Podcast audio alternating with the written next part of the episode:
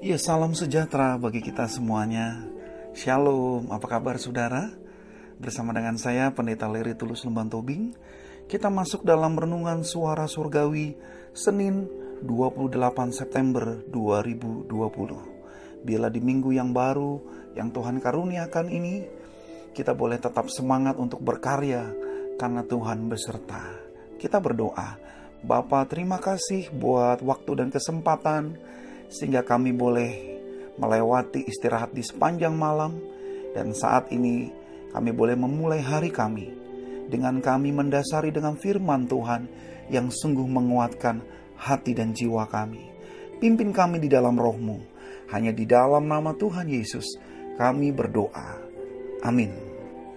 Ya saudaraku yang dikasih Tuhan, tema yang akan kita renungkan pada saat ini ialah Tuhan sumber penglihatan. Mari kita akan membaca dari kitab Kejadian pasal 48 ayat yang ke-10. Saya akan bacakan bagi kita.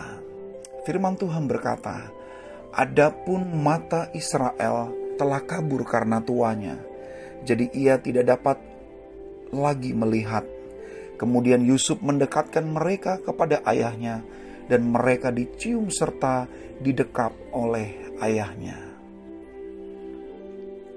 Sebagian besar orang begitu sangat peduli dengan kesehatan. Tidak heran mencoba melakukan perawatan, baik secara mandiri ataupun ke salon-salon kecantikan.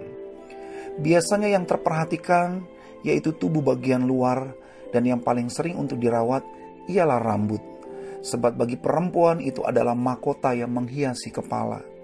Padahal panca indera yang satu ini tak kalah pentingnya untuk dirawat dan diperhatikan sebab dialah yang mampu memberikan keseimbangan, mana yang perlu dan mana yang tidak untuk dirawat atas tubuh kita.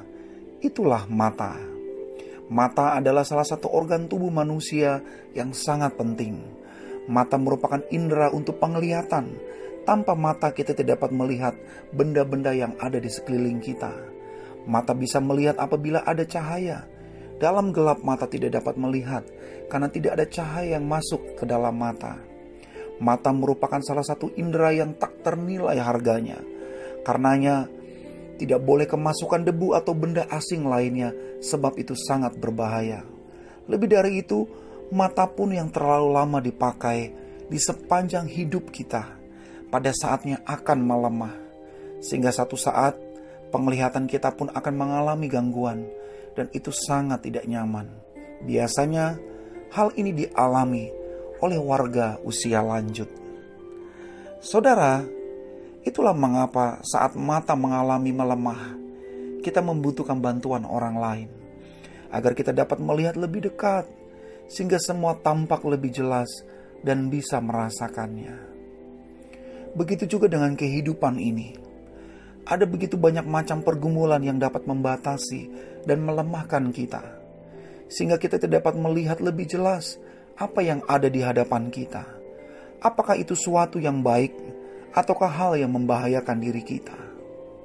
Saudara, Yakub yang sudah lanjut merasakan penglihatannya sangat berkurang.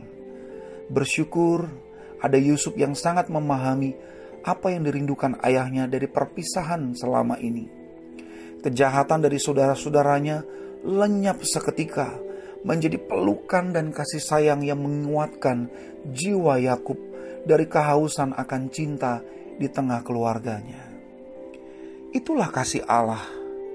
Saat hidup mulai melemah dan kita tak mampu melihat lebih jelas akan masa depan kita, Ia menuntun, mendampingi sampai kita dapat melihat lebih dekat dari apa yang baik yang Ia rancangkan bagi kita.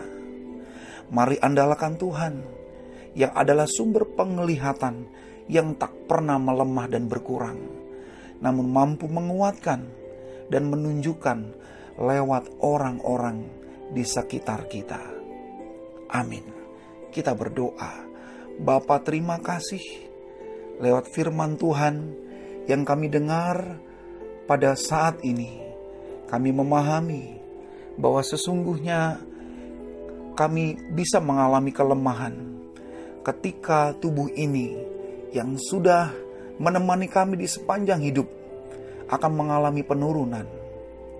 Tetapi kami percaya ketika kami tidak mampu untuk melihat lebih jelas akan masa depan kami, Tuhanlah sumber penglihatan kami. Tuhan yang mampu menunjukkan dan menggerakkan orang-orang di sekitar kami yang sungguh mengasihi kami. Karena itu kami sungguh bersyukur hanya kepada Tuhan yang sungguh dan amat baik di dalam kehidupan kami. Kami sangat mengandalkan Tuhan dan biarlah Tuhan yang selalu beserta dengan kami. Pimpin kami di dalam hidup ini ya Tuhan. Karena Engkaulah yang mampu untuk memberikan kebahagiaan yang sejati di dalam hidup kami. Terpujilah namamu. Hanya di dalam nama Tuhan Yesus kami berdoa. Amin. Ya, selamat pagi dan selamat beraktivitas. Tuhan akan menolong kita di dalam menjalani hari-hari ini.